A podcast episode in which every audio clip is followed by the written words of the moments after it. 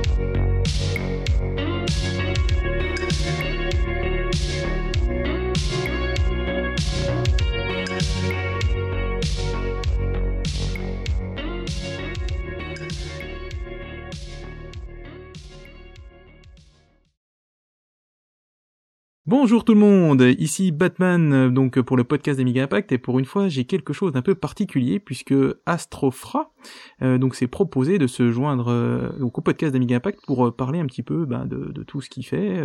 et donc c'est avec grand grand plaisir que j'ai accepté puisque je, ça me fait grand plaisir, voilà tout simplement. Donc ben, je vais je vais te je vais juste te redonner la parole, peut te laisser te présenter. Et puis je pense que ça va être un petit peu compliqué au début parce que là j'avoue que c'est moi qui ai le track finalement. donc salut Astrofra. Salut Batman, non mais ça va bien se passer, t'inquiète pas. Ouais, je pense. Euh, bah merci, euh, merci d'avoir accepté ma proposition. Effectivement, c'est un peu, euh, un peu inversé. C'est moi qui me suis euh, vaguement incrusté dans ton podcast. Euh, mais c'est avec un grand plaisir. Ouais, bon bah super. donc voilà, je, je, fréquente plus ou moins la communauté Amiga Impact depuis pas mal de temps. comme à peu près tous les gens de la, la communauté, j'ai commencé à vraiment faire des projets sérieux en code et tout quand j'étais ado sur Amiga. Euh, Aujourd'hui, j'ai une quarantaine d'années, un petit peu tassé. Euh, j'ai commencé le code avec euh, avec Amos, euh, comme sans doute pas mal de gens. et je suis aujourd'hui chef de projet, ce qui est un bien grand mot, dans une TPE, une toute petite boîte à Orléans qui fabrique un moteur 3D. Voilà. Et donc, en marge de tout ça, il m'arrive de faire du code, et notamment du code sur Amiga. Il y a 3-4 ans, j'ai recommencé à à coder, je me suis remis vraiment à coder sérieusement et du coup je me suis dit tiens tant qu'à faire autant coder sur Amiga. Ouais, d'accord. Et donc du coup, c'est ben alors bon, euh, je vais je vais juste euh, juste un petit peu euh, débriefer, on va dire parce que j'ai vu euh, du coup que tu avais refait justement comme tu dis, tu avais refait du code dernièrement, mais en, en, fouillant un petit peu, j'ai vu que tu avais aussi mais donc c'est ta prime jeunesse plutôt, un projet d'étude qui avait été fait aussi sur Amiga 2000 avec un alors justement, je l'ai regardé sur YouTube, tu l'as mis sur ta chaîne. Euh, c'est juste aucun rapport en fait. Hein, je te prends complètement dépourvu, je pense. Mais euh, j'ai vu ça. C'est euh, c'est un projet d'étude, c'est ça, de fin d'études? Ah ouais, je vois. Je vois, je 1997, Amiga 2000, j'ai ouais, vu. Ouais, ouais. Alors effectivement, je suis rentré aux Beaux Arts d'Orléans. C'est comme ça que je me suis retrouvé à Orléans en 95 de mémoire. Faudrait que je regarde mon CV, mais peu importe. Et euh, c'était assez marrant parce qu'ils avaient une salle remplie d'Amiga 2000 euh, aux Beaux-Arts d'Orléans. Mais en fait, c'était un prof qui avait euh, qui s'était occupé de ça et qui... Bah, les machines étaient obsolètes et donc le prof s'en occupait plus vraiment. Et sans transmission de savoir ni rien, il n'y avait plus aucun étudiant qui savait à quoi servaient ces trucs-là. Donc t'avais des 2000 qui traînaient dans une pièce, c'était super glauque. Et à côté, t'avais une salle remplie de Macintosh et du coup tout le monde faisait de la PO sur Mac, quoi. Et, euh, et moi, bah, moi j'étais à fond Amiga, j'avais un 2000 chez moi et tout, enfin dans ma chambre d'étudiant quoi. Et donc, euh, bah ouais, euh, je crois que c'est en troisième année, en deuxième ou troisième année, je sais plus. On avait dans le cadre de, de l'année, on avait carte blanche pour faire un projet. Et donc, euh, c'était l'époque où j'avais euh, j'avais découvert au cinéma le film qui a inspiré l'armée des douze singes, qui s'appelle La Jetée, qui est un mhm. très un très court métrage, qui est même pas filmé, qui est en bon titre et ça m'avait vachement impressionné. Je m'étais dit ah ouais c'est ça, c'est ça que je veux faire, raconter des histoires avec des images fixes. Et donc euh, j'ai fait des rendus, enfin j'ai fait plein, plein de petites images avec Lightwave 3D sur mon Amiga 2000 avec une carte accélératrice 68030. Euh, les rendus je les ai repassés en 16 couleurs parce que c'était de l'Amiga OCS forcément. Et euh, j'ai fait le montage avec Scala et j'ai un copain des beaux arts euh, qui a fait qui a fait la musique. Il a composé la musique sur son synthé. Et donc, euh, et je lui avais prêté mon 2000, je crois d'ailleurs. Il a euh, il a fait un énorme sample euh, bah, qui dure 2-3 minutes de son morceau. Et donc j'ai fait, j'ai fait ce, ce, projet sur lequel c'est tombé un peu par accident. Mais ouais, je, je m'étais bien éclaté à l'époque, ouais. Mais enfin, du coup, c'est marrant parce que en, en, voyant ça, tu vois, ça m'a fait penser, bah, du coup, euh, voilà, justement, à la jeter parce que j'avais vu, tu vois, ça. J'y ai pensé, c'est rigolo. Ah, ça t'y a fait penser, ouais, c'est marrant ça. Ouais, exact, ouais. Et puis, du coup, ça m'a fait aussi penser un peu à justement les premières versions, enfin la première version, à Tanor, le tout premier, puisque c'est des images fixes, tu vois. Enfin, je sais pas, je me suis dit tiens, il y a un petit petit truc là déjà euh, sur le par rapport à ce que tu ce que t'as fait après. Quoi. Enfin, peut-être aucun rapport, mais voilà, c'est vraiment, euh, j'ai trouvé ça le petit clin d'œil rigolo, quoi. Et puis comme euh, du coup euh, je vais en profiter dans la description, je mettrai le lien vers ta chaîne euh, YouTube ouais, ouais, si tu m'y autorises. Oui oui, vas-y. du coup voilà, les gens pourront les regarder parce qu'en fait en regardant sur ta chaîne, bah, j'ai revu les Amiga Memories dont euh, que, que, tu avais fait précédemment. Ouais, en 2013. ouais. Euh, en 2013, voilà. Et puis du coup, en recherchant du coup sur ta chaîne, j'ai vu Amiga. Je fais tiens, le voyage Amiga 97. Tiens, ah, puis voilà. Donc euh, voilà. Puis du coup, j'ai dit je voulais t'en parler, puis voilà, bah, c'est fait. voilà. Et en plus, du coup, tu, tu nous offres une transition formidable vers Atanor, mais. Eh, exactement. Mais oui, mais alors du coup, on peut revenir aussi un tout petit peu avant Atanor, parce que avant Atanor, tu m'as dit que tu t'es relancé au code, et c'était via le groupe Mandarine, c'est ça? Oui, alors euh, euh, ouais, j'ai fait un parcours un peu en pointillé dans la démocène, euh, démocène française, et j'ai dû rejoindre mon premier vrai groupe de démos euh, dans les années 2000, euh, juste après être sorti de, des Beaux Arts en fait, quand j'ai commencé à bosser. Et bon, on a merdouillé un peu. Mon, ma, ma, grosse fierté, c'est que le groupe Mandarine est à l'origine du groupe, du groupe n'importe quoi, du, site, site, du site web poète.net. Euh, donc moi j'ai pas fait grand chose à l'époque, c'est vraiment euh, un des membres du un des membres du, du groupe, euh, Laurent, qui, a, qui a créé le, ce site en fait pod.net, qui est vraiment le site de référence de la démo scène. Donc ah on a fait, quelques démos, essentiellement des démos PC. Euh, j'ai fait une démo vraiment dont je suis assez fier, qui est un, très beau projet avec le moteur 3D d'un développeur qui travaillait chez Lancor à l'époque sur euh, Warmup. Euh, un développeur qui est décédé en 2007, mais qui est vraiment qui était un très bon copain. Et euh, puis, je crois qu'à peu près à ce moment-là, j'ai arrêté de faire de la démo. Et puis, ça m'est revenu en 2013. Ça m'a repris, ça m'a retoqué en 2013, à peu près au moment où j'ai fait justement Amiga Memories. J'avais euh, j'avais sorti les Amiga Memories sur ma chaîne YouTube, mais en fait, comme en fait, en gros, Amiga Memories, c'est un, un moteur 3D temps réel et que tout est en temps réel, je me suis dit bah, pourquoi pas en faire une démo. Donc j'en ai fait une version de démo où tu lances un point .exe et ça démarre sur PC, c'est du Windows quoi. Et je l'ai posté, et je l'ai remis sur Poète, ouais. Voilà, je suis allé sur Poète justement et j'ai vu Amiga Memory, je me suis dit ah tiens, il y a, y a, les vidéos directement sur YouTube, enfin pas sans, les télécharger sur YouTube du coup. Ouais, ouais. J'ai téléchargé et du coup j'ai vu que c'était un point .exe, je fais ah bah non pas du tout, c'est donc un moteur 3D. Ouais c'est ça, c'est comme une démo en fait, comme. Excellent. Voilà. D'accord. Et donc du coup, tu, tu, tu t'es remis le pied, on dire, à l'étrier euh, de la scène démo Amiga, et puis après, euh, du coup, euh, Atanor, du coup, c'est euh, la transition s'est faite, euh, c'est t'as été contacté par par Eric Safar ou c'est toi qui Non, je crois que c'est moi qui l'ai, c'est moi qui l'ai contacté. En fait. Ouais, il y a eu cette période donc de Amiga Memories. Euh, j'ai mm-hmm. continué à faire une démo. J'ai fait une grosse démo sur PC. On a fini deuxième à la Evoque 2015. 2013, ah pardon, 2013. On a fini deuxième, moi j'étais assez content. Euh, puis j'avais un peu fait le tour de la question euh, des démos PC et tout ça, je savais plus mhm. trop quoi faire. Et donc c'est là que je me suis dit tiens je vais remettre, je vais me remettre au C parce que j'avais pas fait de C depuis euh, depuis la, le milieu des années 90. Et donc euh, pour me remettre au C, j'ai repris mon vieux compilateur euh, SAC Amiga. Et j'ai recommencé à bitouiller des trucs. J'ai repris des vieux codes sources que j'avais gardés sur une disquette Amiga et j'ai commencé à j'ai repris un, des routines 3D enfin je me suis mis à faire du code. Et j'ai fait une première démo qui est vraiment complètement buggée qui est horrible. Enfin qui est assez jolie à regarder mais elle est vraiment ultra buggée. Et euh, par contre sa particularité c'est qu'elle est entièrement OS friendly. C'est-à-dire que j'ai utilisé sur cette démo que des fonctions euh, système. Je suis pas allé taper dans les registres j'utilise pas le copper directement etc donc j'ai fait une première démo en 2014 où on a fini deuxième aussi c'était cool euh, et ensuite, euh, j'ai continué à faire quelques petits, petites prods comme ça sur Amiga, euh, toujours en C, toujours en OS friendly. Et je sais pas à quel moment j'ai commencé à regarder. Enfin, je suis tombé sur ce projet Atanor. Donc Atanor, c'est un jeu d'aventure réalisé par un, un, ancien de chez Cryo qui s'appelle Eric Safar, qui a fait quasiment toute sa carrière professionnelle dans le jeu vidéo chez Cryo. Il avait fait, avant d'entrer chez Cryo, il avait travaillé euh, chez Legend Software sur des jeux Atari ST et où il y a eu aussi des versions Amiga de ces jeux-là. Donc Legend Software, euh, le jeu, leur jeu le plus connu, c'est les euh, les Portes, du, temps. du, temps. Ouais, c'est ça, les Portes du Temps, qui est un jeu vraiment d'aventure très classique à l'ancienne, avec des beaux écrans, un peu de mode texte, de l'interface à la souris. Donc ensuite, il est passé chez Cryo, il a travaillé sur vraiment les grosses licences Cryo, Mega Race et Atlantis.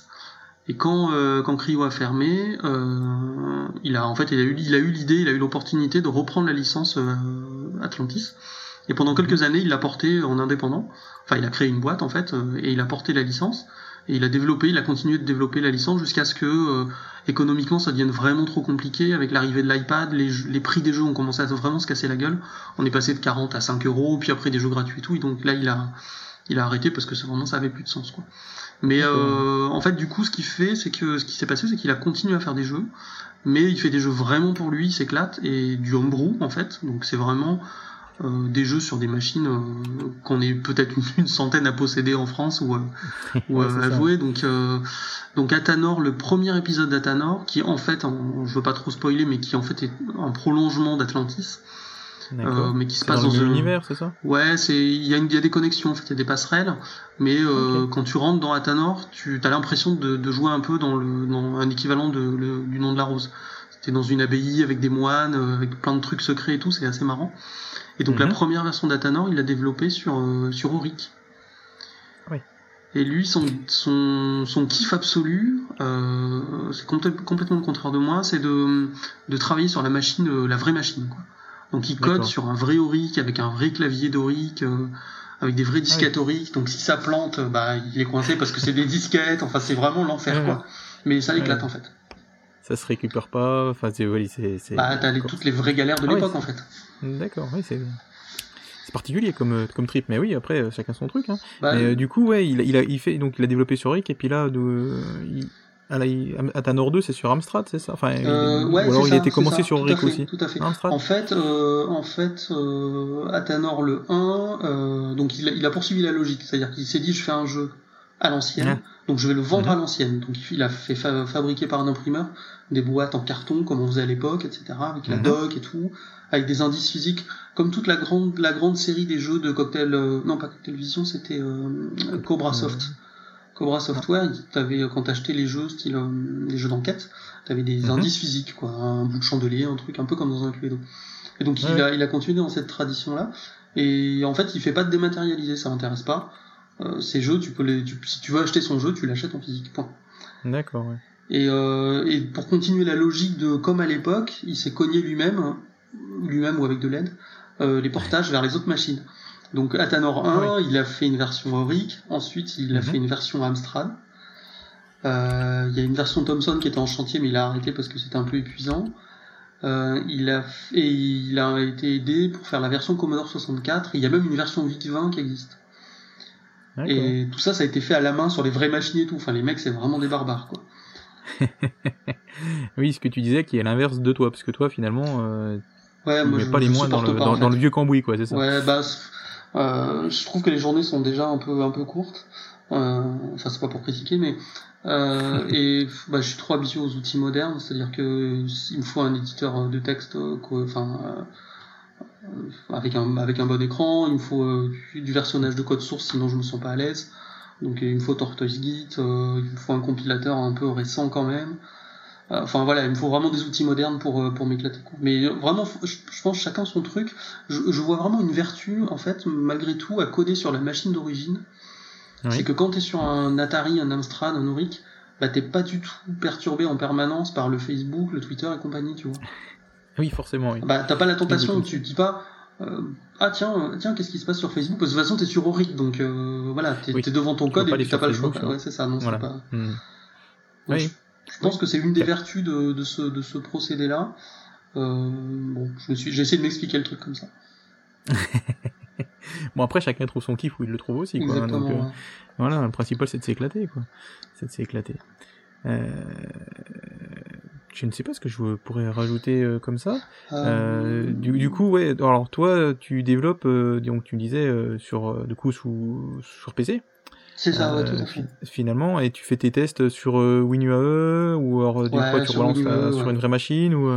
Alors, le, pro, le processus de, de développement. En gros, je code dans Visual Studio Code, donc un éditeur assez récent. Euh, WinUAE, c'est vraiment l'outil magique. Euh, c'est-à-dire il est démarré en permanence sur mon ordi et il a accès à mon, à mon disque dur. Donc euh, quand je fais un CTRL S dans Visual Studio Code, euh, mhm. je fais Alt Tab, je vais dans Visual, dans WinUAE, je lance la compilation avec SASC et SASC compile directement le code que je viens de sauvegarder côté PC. Donc j'ai pas de copie de ah fichier à faire et tout, c'est vraiment transparent. En gros, c'est comme si je compilais quasiment depuis un compilateur qui était sur sur la machine Windows. Ouais, d'accord. En fait, tu t'es, tu t'es extrait, en fait, on va dire toute la partie, euh, on va dire un peu pénible, euh, enfin pénible entre guillemets, parce que ouais. Euh, on va dire le, de taper les, de, de pisser le code, tu le fais ça sur ton, ton, ton visuel, et puis après, en fait, en, en tu l'enregistres directement sur ton Amiga virtuel finalement, et puis tu compiles sur l'Amiga, enfin, ouais, c'est ça. sur WinUAE quoi. Ouais, c'est, c'est le, disons que WinUAE voit, voit le, la partition Windows comme, comme un disque Amiga, et donc bah ça c'est, il s'en fout, il voit un code source, il le compile et c'est tout. Oui, oui, il compile. Ouais. Alors, si j'étais pas trop fainéant, si j'étais un peu courageux, je ferais la cross-compilation directement depuis Windows. Genre avec Ouais. euh, GCC ou VBCC, tu peux cross-compiler directement depuis Windows et sortir des binaires. Et du coup, les binaires, tu peux les envoyer vers WinUAE et les tester sur WinUAE. Et j'avoue que j'ai testé un peu, et mais j'ai galéré sur des trucs qui sont vraiment super simples à résoudre, mais moi j'ai pas réussi. Et puis ça m'a saoulé, ça m'a pris la tête, donc je suis resté sur SASC, qui est quand même un bon compilo, et puis par rapport au- à ce que je fais, j'ai pas, des- j'ai pas des besoins trop spécifiques, donc, euh, donc ça me va. Et donc, euh, ouais, vraiment, WinUAE, c'est un, c'est un émulateur qui est fabuleux. Ce qui m'a, ce qui m'a vraiment, vraiment troué, c'est le, le, ce qui m'a trouvé le cul, si je puis me permettre, c'est de, c'est son, son debugger DMA. Il y a un debugger visuel, euh, qui permet de comprendre ce qui se passe vraiment dans le DMA de l'Amiga, parce que, euh, je vais te raconter une petite anecdote. Bon, je déborde peut-être un peu, mais Ah non, non, mais euh, les anecdotes, c'est bien, j'adore. euh, alors avec ma femme, on est on est des gros fans du Japon. Donc on a fait trois voyages au Mhm. Japon euh, dans les, les années précédentes. Et le dernier voyage qu'on a fait, euh, j'avais pris contact avec un avec un japonais qui se définit comme archiviste de la démocène. Donc c'est un spécialiste japonais de la démocène européenne. Et donc quand je lui ai envoyé un mail, je lui ai dit ah je viens à Tokyo et tout, il m'a fait ah bah cool, on a qu'à se retrouver. Donc euh, donc on s'était retrouvés euh, dans une station de métro. Et en fait il m'a dit bah je te propose d'aller boire un verre au Pico Pico Café. Donc le Pico Pico Café, c'est le café qui est tenu par Joseph, qui est le créateur de la Pico 8, qui est une console, Ah.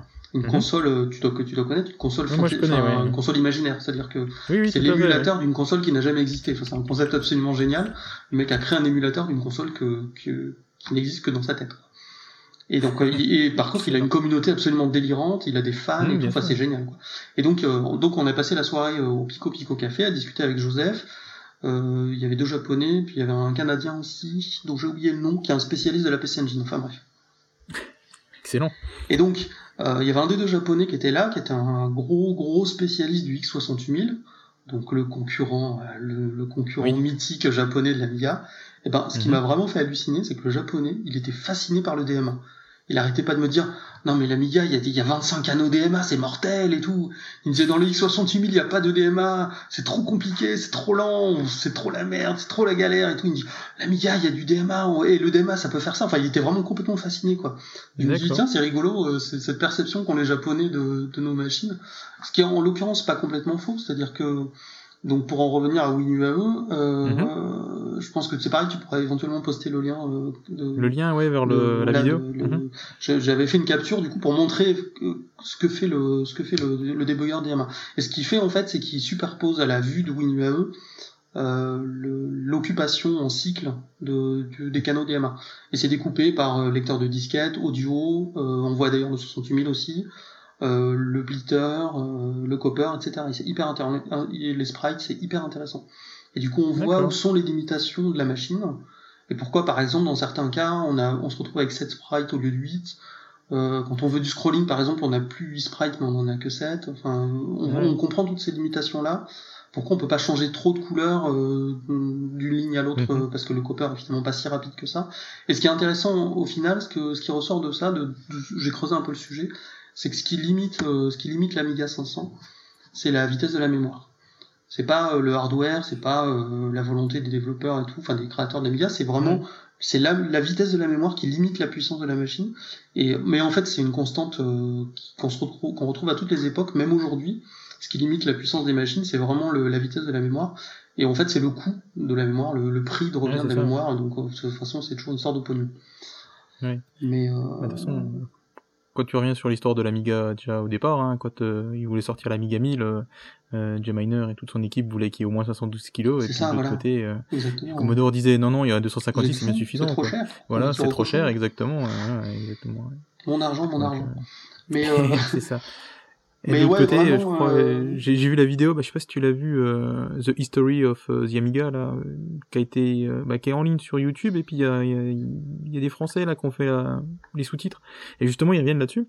Et t'as Jay Miner qui dit, à ce moment-là, il dit oui, euh, moi, je voulais pas forcément qu'ils mettent 512 en physique dedans la machine, mais qu'ils mettent un slot pour pouvoir rajouter une barrette mémoire. Ouais, bien sûr. Et juste un slot. Il dit, ça coûtait 30 centimes, enfin 300, 30 centimes de, dollars ou je sais pas quoi. Et ils ont pas voulu. 30 centimes de dollars. Bah oui, parce que les mecs, ils, enfin, ils, planifient d'en vendre 4 millions des machines, donc, euh, bah, enfin, je dis 4 millions, mais c'est même pas, c'est beaucoup plus que ça. Je pense que c'est plutôt 10 ou 20 millions, donc euh, voilà, 30 centimes fois 10 ou 20 millions. Ouais, 30 centimes sur l'échelle, c'est sûr, mais voilà quoi. Ah non, mais c'est Enfin bon, quand on voit une machine 1500 dollars, c'est toujours pareil, quoi, 30 centimes après. Enfin bref, voilà quoi. mais bon, il... Exactement. Euh, du coup, je t'ai coupé, je suis désolé. Ouais, mais euh, bah, c'était, je voulais juste conclure sur vraiment euh, big up aux, développeurs euh, au pluriel, hein, aux développeurs de WinUAE, mm enfin d'UAE déjà, mais WinUAE qui est vraiment vraiment génial pour développer, il est, il est vraiment top. Donc, je me sers pas spécialement du débugger DMA parce que ce que, ce que je fais c'est beaucoup trop basique pour, euh, pour trop grossier pour en avoir une, une quelconque utilité, mais, euh, mais c'est vraiment un outil qui est hyper sympa. Et euh, donc voilà, moi la, particularité vraiment, si tu veux, de, de ce que je fais pour en termes de dev sur Amiga, c'est que en fait ça m'intéresse pas le hardware. Enfin le hardware de l'Amiga, ça m'intéresse comme tous les fans de l'Amiga. C'est cool d'avoir un copper, mhm. un blitter et tout, mais programmer en assembleur ce truc-là m'intéresse pas du tout. Euh, par contre, utiliser une API existante, euh, une API, une interface de programmation qui est faite pour des pour faire des jeux, ça, ça m'intéresse déjà vachement plus. Et il se trouve que c'est pile poil ce qu'il y a dans la ROM de l'Amiga 500. Oui. Euh, donc dans la dans la ROM de l'Amiga 500, il y a plein de librairies qui sont enfin, qui sont là, qui sont dispo tout le temps en fait. Tu démarres la machine, elles sont là. Et donc il y a et dont euh, dont la la graphics.librairie qui a été implémentée, euh, je dis pas de bêtises, mince, le nom le nom m'échappe. Enfin, il y a vraiment un tout petit noyau des développeurs qui étaient là à l'origine. Ouais, tout à fait, oui. Et donc, euh, donc cette graphique. C'est pas, pas, pas, Michael non? Euh, Ouais, alors RG Michael, il s'est occupé vraiment d'intuition, je crois. Et c'est ah oui, le l'autre gars avec qui, ils étaient copains euh, comme cochons. C'est l'autre développeur qui, a, qui à l'origine de la démo Blind Donc le nom va me revenir quand. Oui, mais je vois sa tête et j'ai pas son. Euh, voilà, c'est ça. Mais euh, si tu veux, euh, en fait, le, voilà, c'est vraiment ça que je voulais partager avec euh, avec les, les gens qui nous écoutent. Mhm. Euh, c'est que ce qui est vachement intéressant avec l'Amiga, euh, ce que je trouve, je pense, c'est pas trop trop connu parce que c'est finalement, ah, ça a été assez peu exploité. Ça a été assez peu exploité pour de bonnes raisons. Mais malgré tout, c'est intéressant. C'est qu'il y a une, une API de programmation C, donc qui se qui, qui peut s'attaquer en assembleur en C dans tous les langages, mais elle est faite en C qui euh, permet de faire des jeux intégralement. C'est-à-dire qu'il y a euh, en fait, en gros, en dans les machines, qui la machine qui est sortie en 85, parce que le premier Amiga c'était en 85, je dis pas de bêtises, mm, il y avait l'équivalent de l'API qu'on a retrouvé dix ans après dans Windows, qui s'appelait Direct Draw, qui est ensuite devenu Direct 2D, DirectX, qu'on retrouve aussi sous une, sous une, certaine forme, pardon, avec OpenGL, etc. Et donc, enfin là, c'est vraiment je, je, dérive un peu, mais en gros, le, si tu veux, la Graphics Library, c'est une API 2D faite pour du jeu. C'est-à-dire qu'il y a toutes les fonctions pour gérer les bobs, pour gérer les sprites, pour gérer le copper, pour euh, tracer des droites, pour tracer des polygones, pour faire du scrolling, scrolling hardware. Tu peux évidemment faire du dual playfield, tu peux euh, euh, gérer des fenêtres de rendu, faire des scrolling au blitter aussi. Tu peux évidemment utiliser le blitter sous toutes ses formes. Et tout ça de façon ultra simple avec des appels ultra simplifiés. Euh, c'est pas du basique, mais c'en est pas loin, c'est du C. Et euh, l'API est vraiment hyper sympa. Et en fait, alors le seul truc qu'ils avaient pas, qu'ils avaient oublié, c'est le double buffer, qui est vraiment hyper important et qu'ils ont complètement zappé. Ils ont peut-être pas eu le temps, enfin je sais pas. Euh, peut-être que ce sera intéressant de faire vraiment de, un travail d'historien et de comprendre pourquoi il manque ça. Et donc le double buffer, ils l'ont rajouté dans les ROM 2.0, mais dans la ROM 1.3, il n'y est pas.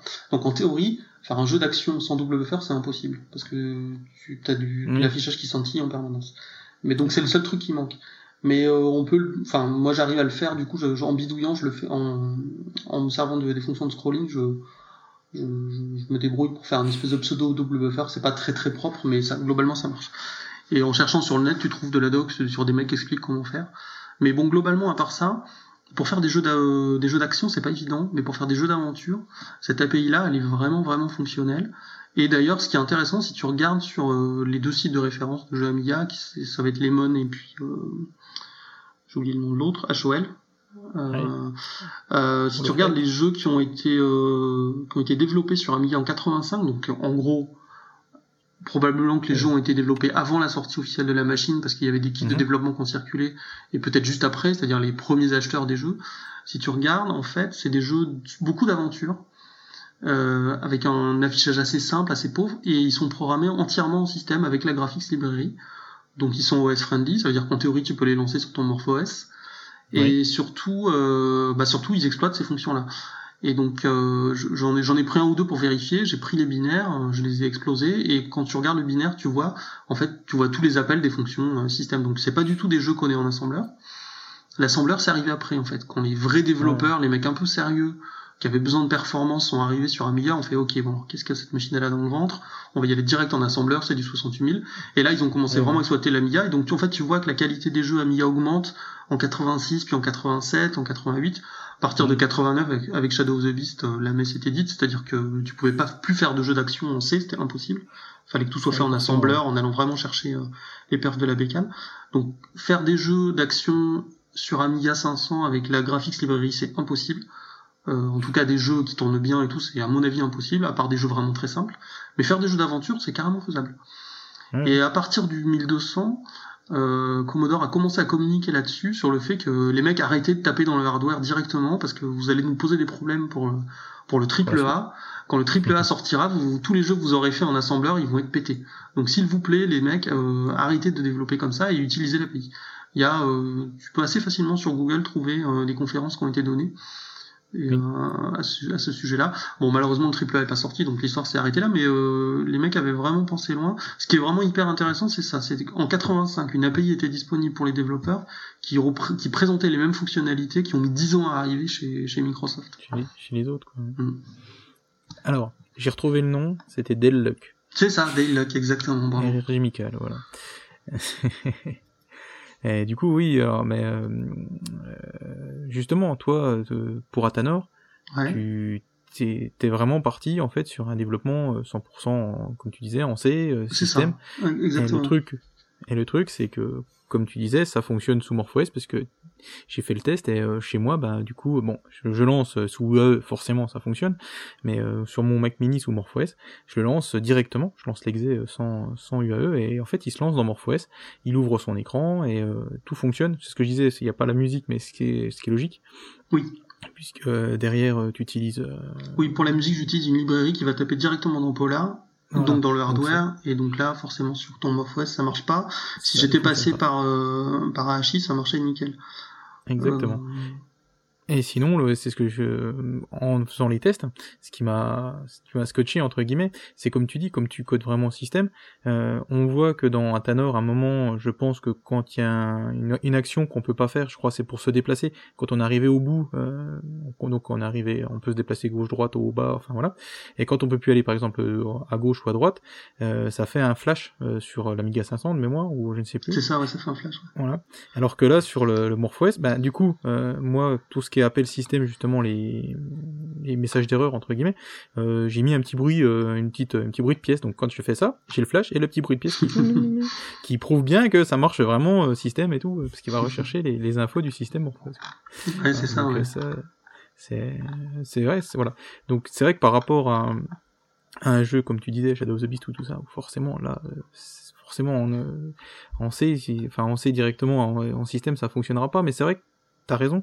Euh, maintenant que tu, tu l'as dit, c'est vrai que je, vois qu'il y a beaucoup de jeux sous Amiga OS 3, enfin beaucoup, qui pouvaient se lancer directement depuis le Warbench, qui était déjà entre guillemets euh, prévu pour le système. Genre, euh, je, enfin moi je vois des gros jeux un petit peu, mais euh, style colonie, colonisation oui colonisation par exemple de mémoire euh, là voilà on est sur les, les c'est quand même des jeux qui sont sortis euh, sur le 1002 dans les années 92 93 tout à fait. où euh, justement on voit bien qu'ils avaient dû se dire oui on va peut-être suivre les, les, conseils de Commodore sur ce coup-là parce que finalement c'est des jeux qui qui qui sont pas loin de enfin qui, qui doivent utiliser beaucoup de parties je pense ouais. du système je pense. Et puis économiquement c'était des jeux qui devaient être développés sur PC ou éventuellement sur Mac, mais probablement sur PC, et possiblement il était développé en C, donc les portages sur les autres machines, ça devait être du C, donc les enfin assez logiquement, euh, je pense qu'ils ont dû aller chercher dans les fonctions système. Il y a quelques Police Quest aussi d'ailleurs où on voit qu'ils sont programmés en C parce qu'ils sont horriblement lents sur Amiga. Les premiers Police Quest c'est euh, absolument insupportable. Mais c'est intéressant historiquement quoi, de, de se dire. Euh, enfin, je trouve que c'est un, aspect qu'on aborde assez peu quand on considère le, la mauvaise qualité de certains jeux Amiga c'est de se poser la question combien de temps les développeurs ont eu pour faire le portage. Par exemple, il y a un jeu qui est, qui est très connu, euh, qui du coup est pas du tout écrit en C, il est écrit en assembleur, qui est Final Fight, qui est vraiment une grosse mhm. licence Capcom d'arcade et tout. C'est un jeu qui a été énormément critiqué euh, dans sa version Amiga comme étant un peu le, la référence des portages dégueulasses. Et en réalité, en fait, le développeur, il a eu un mois, deux, peut-être deux mois pour tout faire. Et, euh, et c'est pas qu'il était mauvais ou c'est pas qu'il avait pas envie, c'est juste que le, producteur, le, distributeur lui a dit voilà, t'as un budget, on te paye, on te paye, donc mm. t'as deux mois pour faire le portage. Donc le mec, il a son loyer, il a ses courses, enfin, il a pas le choix, quoi. Euh, s'il veut croûter, après, il faut qu'il trouve un autre boulot. Et donc ce qu'il a fait, il a quand même pris sur lui de, de porter l'intro, de, de porter l'intro, ce qui était complètement hors budget, donc il n'a pas été payé pour ça parce qu'il trouvait que c'était quand même scandaleux de faire le de refaire Final Fight sans même porter l'intro. Mais il s'est fait, le mec raconte qu'il s'est vraiment fait chier. Il ils lui ont juste livré la bande d'arcade, ils, lui ont dit voilà t'as deux mois. Donc il a branché des, sondes sur les ROM de la borne d'arcade, il a aspiré les ROM lui-même, il a dépaqué le format euh, graphique euh, des datas de, l'arcade, qu'il a, a essayé de reconstituer, il a essayé de récupérer les palettes, et là il s'est aperçu qu'il était dans la merde parce que la, borne affichait euh, environ 4000 couleurs en même temps. et lui, il avait... Parce qu'en plus, évidemment, c'est ça qui est marrant, c'est que à cette époque-là, et d'ailleurs sur Atanor, c'est la même contrainte qu'on s'est donnée, c'est que le jeu doit faire maximum deux disquettes. Déjà deux disquettes, le distributeur est pas content parce que la duplication ça coûte cher et tout. Alors trois disquettes c'est juste impossible. Donc le mec s'est retrouvé avec une borne d'arcade avec des ROM blindés de graphisme à faire rentrer dans deux disquettes. Et donc tout ça en deux mois, euh, sans graphisme sous la main, donc il a tout fait tout seul et tout. Et ce que je trouve vraiment insupportable, enfin moi de mon point de vue, c'est que le 20 ans ou 30 ans après, le mec est vachement critiqué sur les forums par des par par par, par nous en fait, par notre mmh. génération. C'est-à-dire de, de, à l'époque où on était ado, on comprenait pas pourquoi le jeu était moche, mais euh, mmh. en fait, si on s'intéresse un peu à comment il a été fait, il y a des contraintes économiques et les mecs étaient sans doute pas si mauvais que ça. Alors il y avait peut-être des mauvais développeurs sur Amiga, mais euh, globalement, euh, je pense qu'il y avait surtout des contraintes économiques qui étaient assez dures. Quoi. Mais je le vois sur Atanor, on, on essaie de justement de, de, de pour l'instant, on n'est pas trop à la phase de compression des données, mais on se dit ok, on a deux disquettes, on va pas Là, pas là c'est pour une autre, une autre raison, c'est que trouver des disquettes euh, double densité aujourd'hui c'est compliqué. Euh, Eric euh, passe son temps à écumer eBay pour essayer de trouver des disquettes neuves, mais il est en train d'acheter, il est en train d'assécher le marché des dernières disquettes euh, double densité neuves. Mais mais voilà. Et donc oui, je, simplement sur sur Atanor, donc là sur Atanor 2, c'est le jeu sur lequel moi j'interviens. Euh, donc pour reprendre l'histoire depuis le début, donc j'avais contacté Eric parce que je trouvais que c'était assez intéressant son projet de Datanor.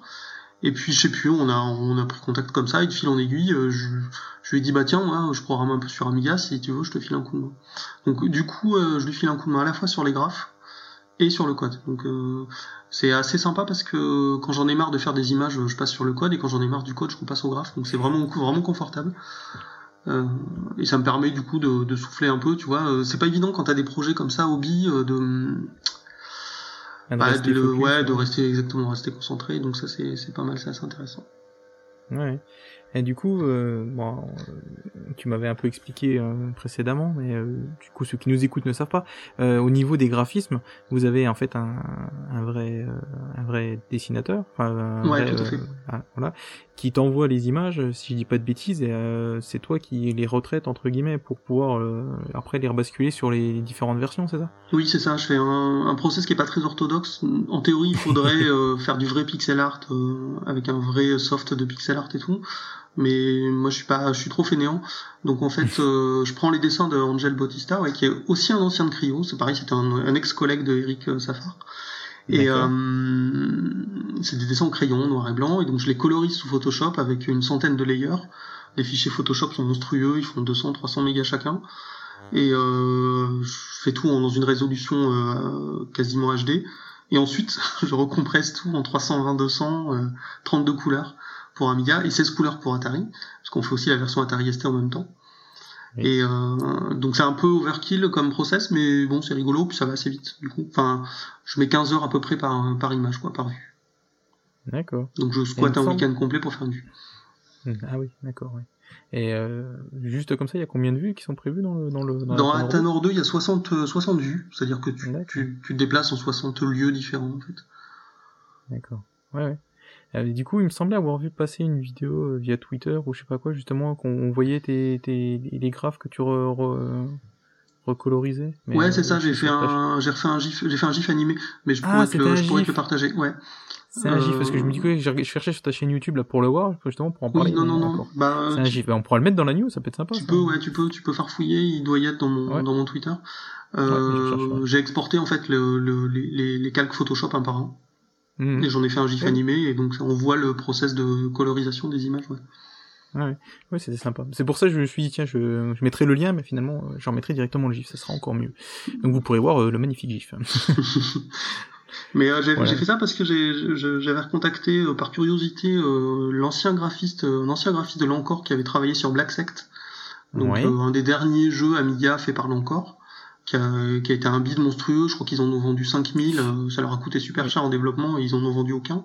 Et ça, a, en gros, ça a marqué la fin des jeux euh, encore sur Amiga. Et je lui ai demandé donc combien de temps il passait euh, à l'époque par, par image et il m'a dit 30, 30 heures par, par image. Donc le jeu contient environ 40 images. Et, et il a précisé que c'était des journées de 10 heures. Donc j'espère que l'inspection du travail ne nous écoute pas. De toute façon, il y a prescription, donc on n'existe plus. Mais c'est juste pour donner ah, un peu, pour pareil, toujours dans, le même, dans le même esprit, donner un peu une idée du contexte, des conditions de travail de l'époque. euh, des journées de 10 heures, c'est pas forcément super sain, super rigolo.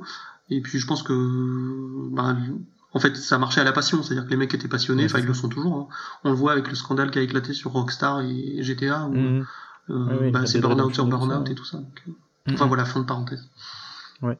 Bah, Justement, je vais bah, parce que là en fait moi je suis en train de finir, enfin je suis toujours en train de lire euh, le livre de Brian Bagnall là sur euh, The Amigayers là, euh, donc c'était et il revient justement sur tout le début, voilà, sur le livre là en tout cas il revient sur les débuts du développement de l'Amiga et c'est pareil les gars, ils faisaient des, des, des heures, enfin le, truc est vraiment rigolo. Bon, en plus ils en reparlent dans la vidéo, mais je remettrai le lien The History of the Amiga. Les gars en fait ça mettait tellement de temps pour compiler les choses comme ça et comme il voulait pas perdre de temps, en fait, il compilait, il rajoutait un, à la fin de la compile une commande pour que ça fasse bip, il s'endormait. Quand la commande avait fait, quand il avait fini de compiler, il se réveillait, hop, il recommençait à coder, enfin, ah, des trucs, euh, ouais, mais des trucs incroyables. Mais c'est pareil, il, bah, il, à un moment, il dit justement, euh, dans, dans cette vidéo, il dit, euh, c'était notre société, Amiga, en fait, parce que comme tous les, tous les gens qui ont été recrutés avaient des actions, du coup, ils étaient tous, ils étaient tous associés finalement. Et donc, c'est ce qu'il disait, c'est aussi ça qui a fait que finalement, c'était pas, ils étaient pas entre collègues, ils étaient pas non plus, euh, c'était, ils étaient entre amis, mais encore plus que ça, ils étaient vraiment soudés par ce, truc, quoi. Et ils ont fait des heures pareil. À un moment, il disait avant le CES de 80, 1984, au mois de janvier, où ils présentent la fameuse Boeing Ball de, de Del Luck dont on parlait tout à l'heure, ils ont fait des, des, des, semaines à 100 heures, quoi. Donc forcément, parce qu'ils ils avaient 9 jours pour essayer de faire en sorte que ça marche, quoi. Ouais, des trucs assez incroyables, c'est assez incroyable. Donc, euh, mais ça marchait à la passion. Hein, puis bah, ça marche toujours à la passion quand on va sur des, comme tu disais, hein, chez Rockstar et tout ça. Mmh. Les gars quand ils bossent. Bon, après il y a ceux qui bossent à la passion, puis il y a ceux qui bossent et on leur dit, bah si tu fais pas ça, t'es viré. Donc forcément, bah voilà quoi. Oui, oui. Parce qu'il y avait, y avait aussi ça. Hein, chez, Mais c'est euh, c'est marrant parce que j'ai fait fait le même constat quand j'ai quand j'ai découvert l'ampleur du travail qui avait été fait sur le, la partie système de l'Amiga, c'est-à-dire le l'OS qui est à la fois sur les disquettes, dans la ROM et tout. Et quand tu regardes la chronologie de la machine, c'est-à-dire, en gros, ils ont commencé à bosser sur la machine en 83, je crois, hein, 83 ouais, c'est ça, ouais, 83, ouais, L'Amiga, le premier modèle est dû sortir en 85. Oui. Euh, le premier modèle qui était disponible à la vente, c'est ça, c'est 85, ouais. Enfin, je pense qu'ils ont dû commencer à travailler sur la machine avant, mais mais c'est complètement délirant, c'est-à-dire de fabriquer le hardware commencer à penser le soft, développer le soft, évidemment développer pas sur la machine, ne pas pouvoir le tester sur la machine, enfin, et aller aussi loin, aussi vite, mais les mecs ont dû se cramer, enfin, c'est vraiment, vraiment délirant. Moi, ça me, ça me fait halluciner, quoi. Et je pense que c'est aussi une des raisons pour lesquelles on est tous orphelins de, de cette machine-là. Alors je dis pas que euh, sur euh, les Atari sont pas aussi euh, très tristes de plus avoir d'Atari, mais c'est vraiment l'aspect anomalie, anomalie industrielle, c'est-à-dire que cette machine n'aurait pas dû exister. c'est une machine de jeu qui a la puissance d'un ordi et qui a la complexité et la performance et le, vraiment la, la, versatilité d'un ordi. Donc c'est c'est vraiment un accident industriel complet, quoi. Mais une anomalie au bon sens du terme. Oui, c'est ça. C'est ça. Puis, euh, bah alors, euh, du coup, le, bah, le livre de Brian Bagnall est bien parce qu'il justement il revient aussi là-dessus euh, sur Commodore, à un moment qui décide que finalement, bon bah comme ils ont racheté l'Amiga, ils ont plus trop de thunes parce qu'en plus c'est vraiment pas le bon moment. Ils ont lancé 50 000 développements, ils ont le C128, ils ont le PC 9000 je crois. Enfin ils ont des plein de trucs. Ils avaient prévu aussi. Alors la grosse erreur de Commodore. Alors justement je vais en parler là parce que ça n'a aucun rapport, c'est complètement off. Mais euh, Commodore, euh, je l'ai lu il y a il y a deux trois jours. Ils étaient avec euh, ils étaient un des seuls à faire construire des LCD à l'époque ils étaient les seuls en, en tout cas aux États-Unis à faire des LCD. Ils avaient des LCD et Commodore a dit de toute façon le LCD ça n'a pas d'avenir, on va le vendre. Et euh, l'analyse qui est faite dans le livre, qui est pas fausse, c'est que finalement les LCD, bah, ça a servi à tellement de choses après que finalement Commodore s'ils avaient gardé les LCD, comme ils étaient les seuls, bah, ils seraient encore là.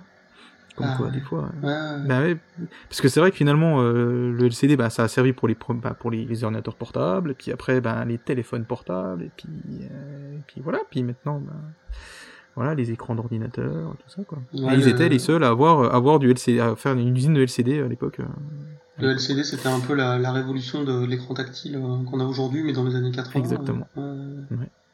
Et ils ont vendu ça en disant ça servira à rien. Voilà. Ah, on peut pas toujours être visionnaire. Hein. C'est ça, des fois, ouais, voilà. Enfin. Euh, Est-ce que tu veux qu'on rebondisse un petit coup euh, sur euh, justement continuer un petit peu sur euh, l'Amiga OS et son API et puis éventuellement des petites anecdotes que tu as sur le, le développement? Ou Ouais, carrément, ouais. Ouais. Du coup, du coup, tu m'avais parlé d'un truc assez rigolo. donc, quand on a préparé tout ça, c'était par rapport à tes démos et donc oui. le, le, coup des priorités. Alors ça, j'ai trouvé ça vraiment, c'est pas Ouais, parce que ça nous ramène au, ça nous ramène à une des fiertés euh, du, patrimoine Amiga, c'est l'OS multitâche. Euh, quand j'ai, c'est sur la, les premières démos que j'ai commencé à faire, euh, je me suis aperçu que comme je, je c'est des démos OS friendly et que je laisse vivre l'OS derrière au lieu de le tuer tout de suite, euh, ça prend quand même des ressources.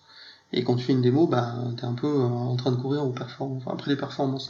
Et donc j'ai découvert que je pouvais gratter de la perf en abaissant, en, boostant au maximum la priorité de ma démo. Donc quand la démo démarre, quand le programme démarre, il regarde le numéro de son process et il dit bon mon process, moi-même je suis à priorité plus 128 qui est la priorité maximale. Donc j'ai fait ça pendant pas mal d'années et bah, ça marchait bien en fait. Ça marchait bien jusqu'à ce que je commence à utiliser une, une, librairie pour décompresser du zlib. Donc zlib, c'est le, en gros l'algo de compression du point zip. Euh, j'ai trouvé en fait un, une routine de, open source de décompression zlib faite par un ancien de chez Valve, qui est un spécialiste de la compression, un mec qui bosse sur PC, euh, probablement qu'il n'a pas touché un Amiga depuis 20 ans. Et donc il a, il a, il avait développé, euh, il a développé une lib open source sous Windows, donc elle est 64 et 32 bits. Elle est hyper bien écrite. Elle a été écrite très récemment. Et ce mec code tellement bien que j'ai mis ça dans SAC, donc dans mon vieux compilateur C89 qui est une norme C complètement obsolète. Et SAC l'a compilé du premier coup. J'ai vu incroyable. Et donc euh, du coup j'utilise ça sur un peu tous mes projets. Donc je compresse, euh, pareil en, cross en cross production, je compresse mes, mes fichiers images euh, sur PC sous Windows avec cet exécutable-là et je les décompresse avec les routines euh, recompilées sur Amiga. Et donc j'avais envoyé un message au mec en me disant ouais ton code il marche sur Amiga. Donc il était super fan. Il en a il en a reparlé sur Twitter et tout. C'était très rigolo. C'est un américain qui habite à Seattle.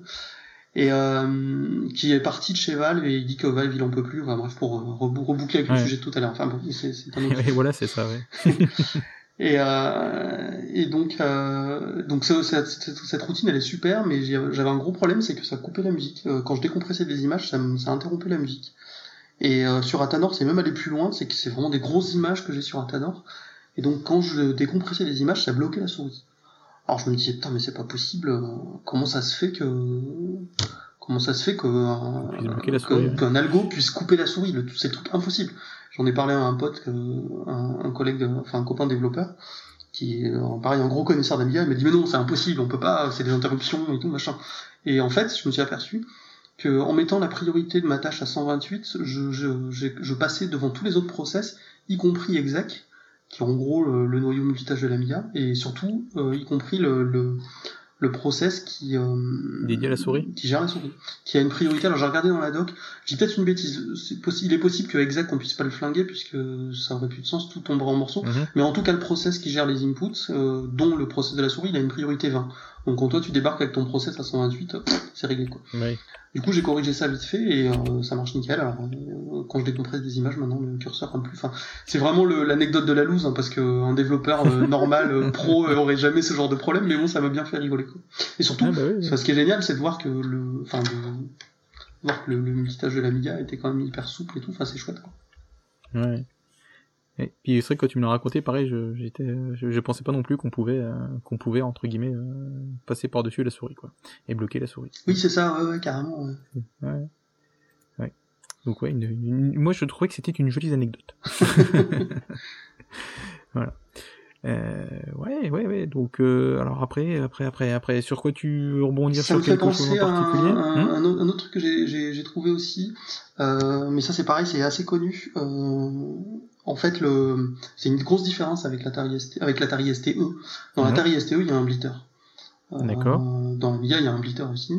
Mhm. Et d'ailleurs, quand on regarde les, les brevets sur les blitters, le, un des premiers brevets qui apparaît sur le blitter, il vient de, il vient de l'Amiga.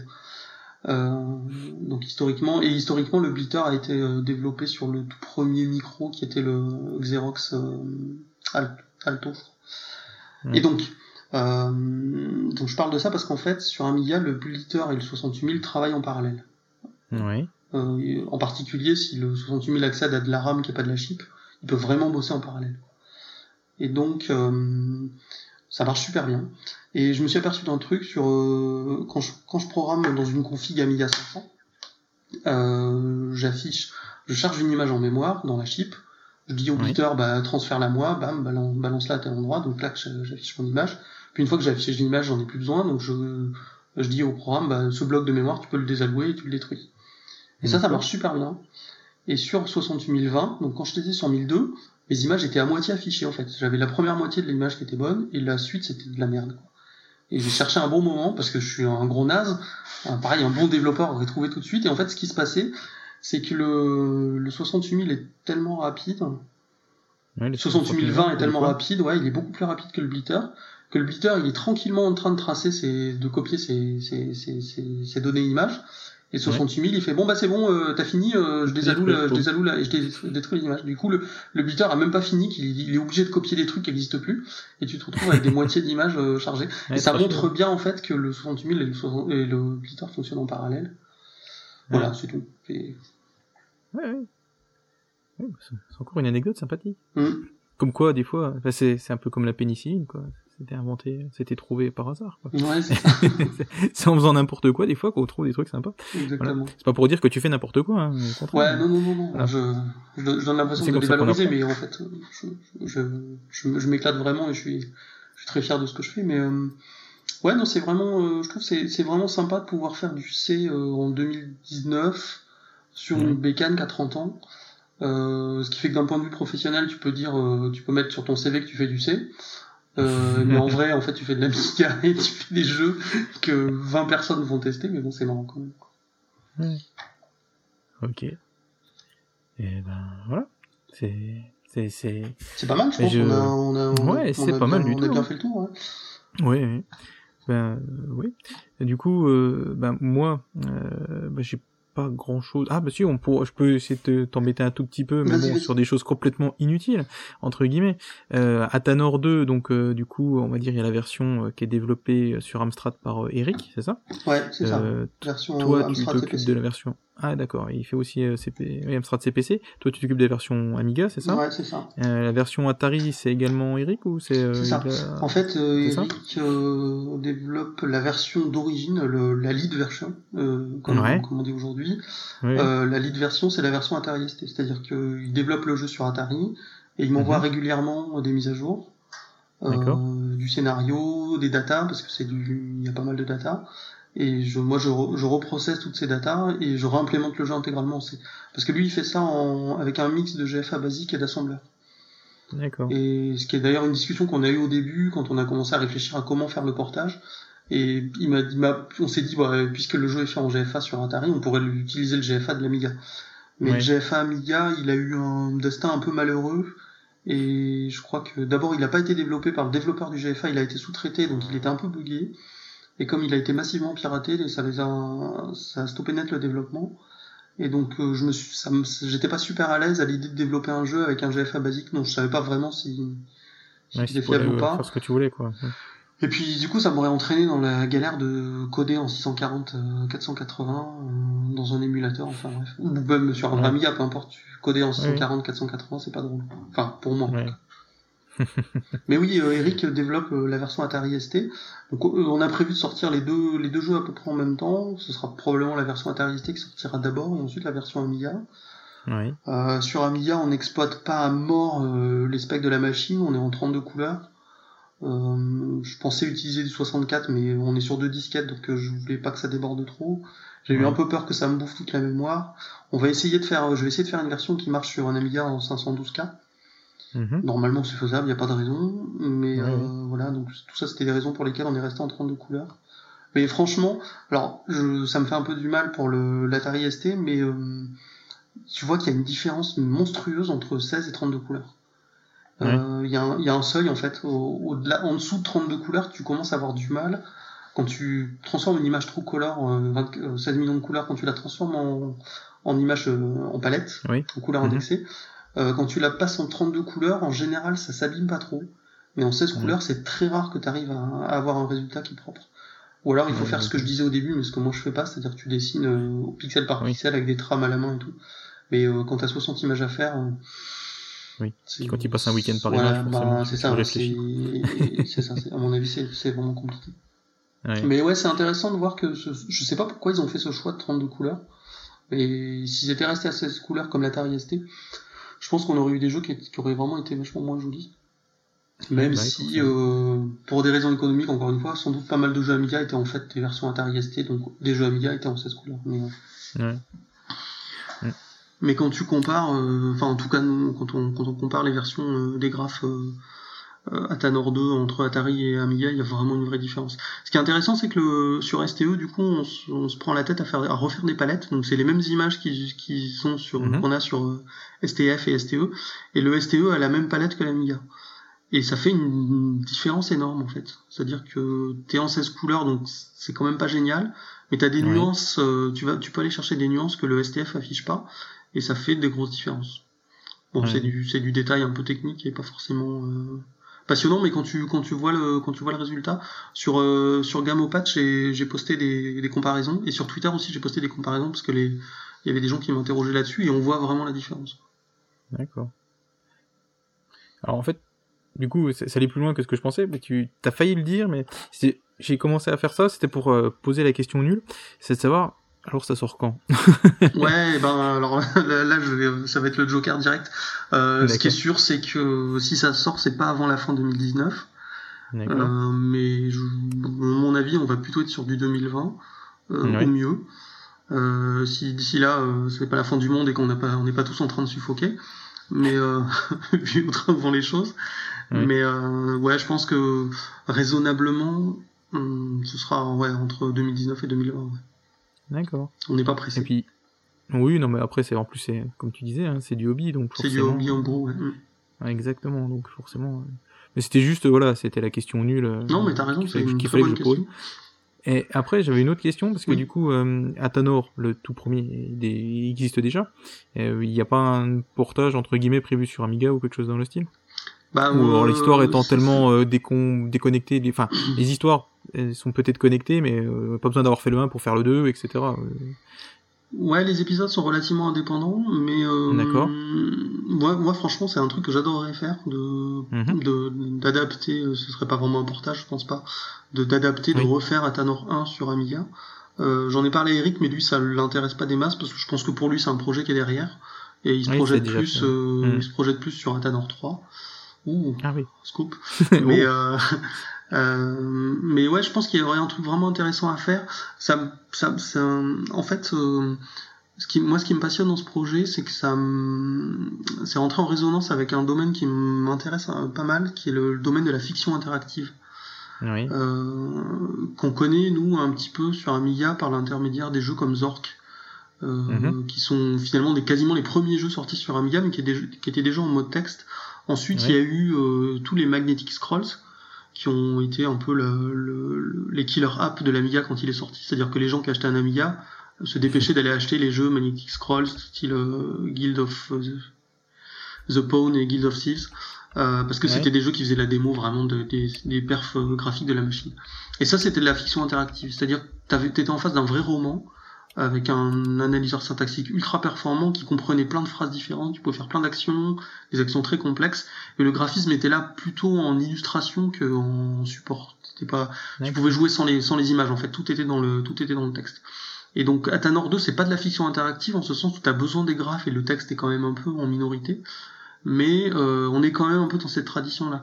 Et euh, je pense que Athanor ce serait peut-être un truc à, à travailler avec justement un analyseur syntaxique en tout cas, la version euh, Amstrad, c'est de l'analyseur syntaxique. Ouais, c'est ce que j'allais dire. La différence entre le 1 et le 2, c'est comme un... enfin, du coup, c'est toujours, euh, comme tu disais, une fiction. Euh, merde, j'ai perdu le, comme tu l'as dit le nom. Ah, c'est une, une, fiction interactive. Ouais, c'est ça, ouais. Voilà, c'est ça. Mais euh, le 1, finalement, c'était un avec un, un, analyseur syntaxique, donc en fait, on tapait regarder. Exactement. voilà. Alors que sur le deuxième, donc celui qui va sortir sur Amiga que, vous faites que tu es en train de donc d'adapter c'est euh, presque un point and click mais enfin pas vraiment hein, c'est parce que c'est pas le même principe il y a pas de mais c'est euh, c'est c'est se joue à la souris ouais c'est ça tout à fait alors il me semble que les point and click c'est euh, en principe c'est plutôt de la troisième personne tu vois ton personnage et tu lui désignes les endroits où il doit aller etc oui, là c'est plus un nouvel amiste. Ouais, c'est ça. Bah, euh, je, je saurais pas, euh, je, sais pas quel était le nom qui, qui, était donné à ce type de jeu, mais euh, bah, Mopiti, Island c'en était un, même si c'est, il y avait une notion de d'enquête policière. Euh, Manoir de Mortevielle aussi, tout ça. C'était, ça a été cette période-là où c'était des jeux où t'étais en vision subjective, il y avait pas vraiment de sprite, pas vraiment d'animation, plutôt des écrans statiques. Mais ouais, c'était une période un peu bizarre. Bah, sur Amiga, le, plus connu, je pense, c'était Explora. Euh, qui a vraiment été le, qui est un jeu français, Explora 1, 2 et 3, et c'était, voilà, on est vraiment dans la tradition en fait avec Athanor 2, on est vraiment dans la tradition de Explora 1 et 2 quoi. D'accord. Ah oui, Explora, oui, d'accord. Mm. Je viens de rechercher sur euh, sur Lemon du coup pour voir la tête que ça avait. Et oui, oui, c'est exactement ça, oui, oui. Qui est un très beau jeu, euh, vraiment visuellement, ils étaient allés super loin quoi. D'accord, ouais, c'est ça. Donc ouais, c'était juste pour dire du coup finalement il y avait quand même une, enfin, Eric entre guillemets, euh, en, avançant dans le temps, avance aussi sur le. C'est ça, exactement. C'est ça. donc on peut on peut peut-être penser que le 3 finalement ça serait peut-être un point and click justement ou euh, justement pour changer enfin on voit que c'est toujours dans le même style de jeu entre guillemets euh, la, fiction interactive, sauf que du coup il, a, il change de procès, enfin il change un peu le, la vision du jeu entre guillemets. ouais c'est ça. Je, veux, je veux pas, je veux pas dévoiler euh, trop, mais non mais non mais ne dévoile rien. Moi c'est de la supposition, mais c'est vrai qu'on voit il a commencé on va dire entre guillemets sur Auric avec Katanor, euh, qui était vraiment un textuel, euh, jeu, jeu textuel. Le deuxième, voilà déjà Amstrad Atari bon, un petit coup Amiga. Euh, du coup, on est plutôt sur un jeu, comme tu disais, qui joue à la souris euh, façon euh, Explora. Du coup, ouais, voilà, le 3, peut-être que euh, voilà, il va, il va passer sur un Amiga 1200 ou pour utiliser de la Et en fait, il évolue dans le temps comme il aurait évolué à l'époque entre, entre, guillemets entre développeurs. Ouais, ça c'est rigolo. Il y a, il y a une dimension un peu historique, archéologique que je trouve assez intéressante. Ouais, c'est ça.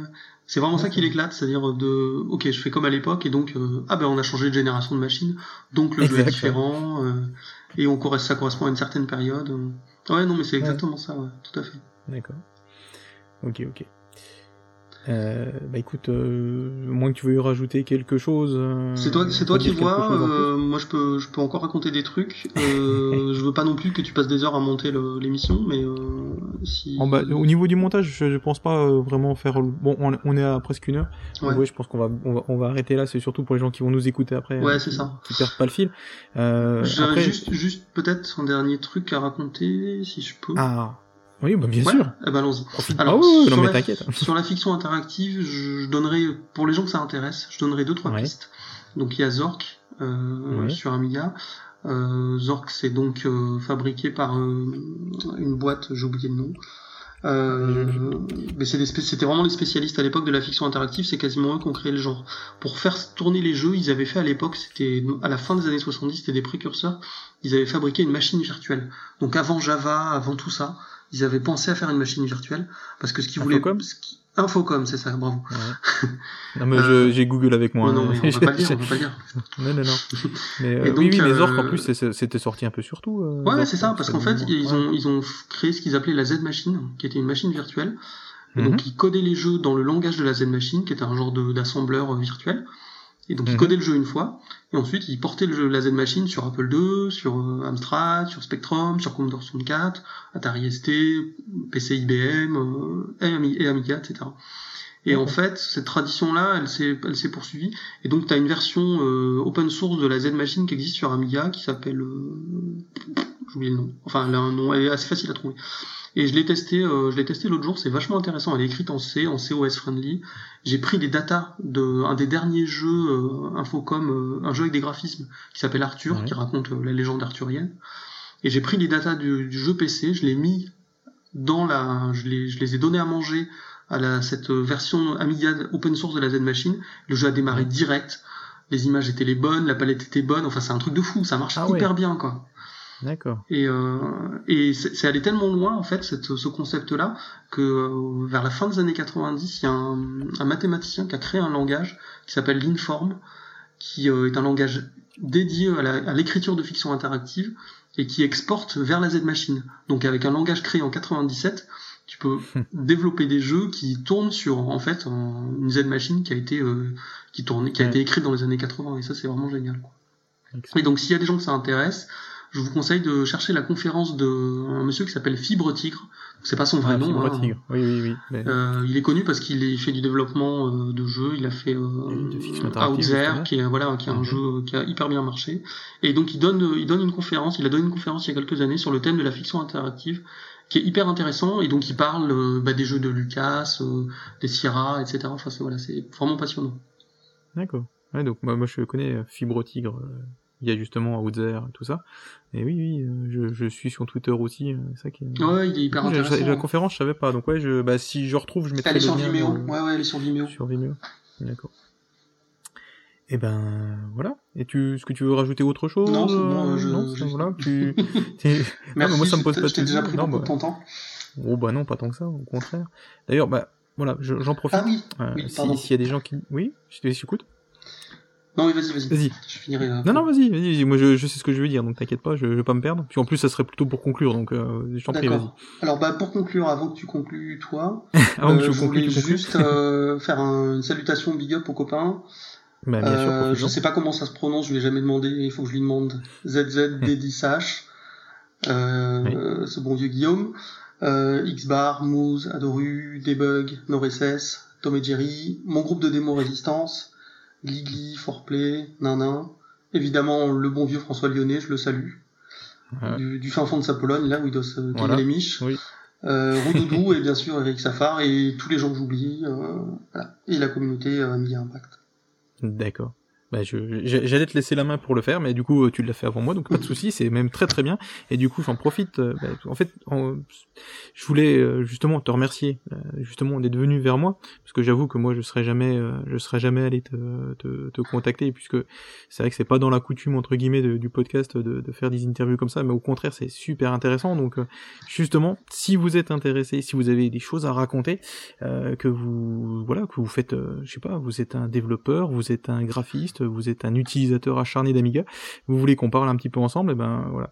Euh, donc là, avec euh, avec euh, Astrofra, on a on a un peu triché pour l'enregistrement entre guillemets parce que moi j'utilise mon petit micro et lui en fait il enregistre son côté donc comme ça je pourrais faire un montage on aura un son pas trop mal. C'est parce que je supporte pas d'écouter des podcasts où les gens en fait ils sont enregistrés via Skype ou je sais pas quoi mais que du coup ça réside, ça enfin bref, c'est insupportable, je ne supporte pas.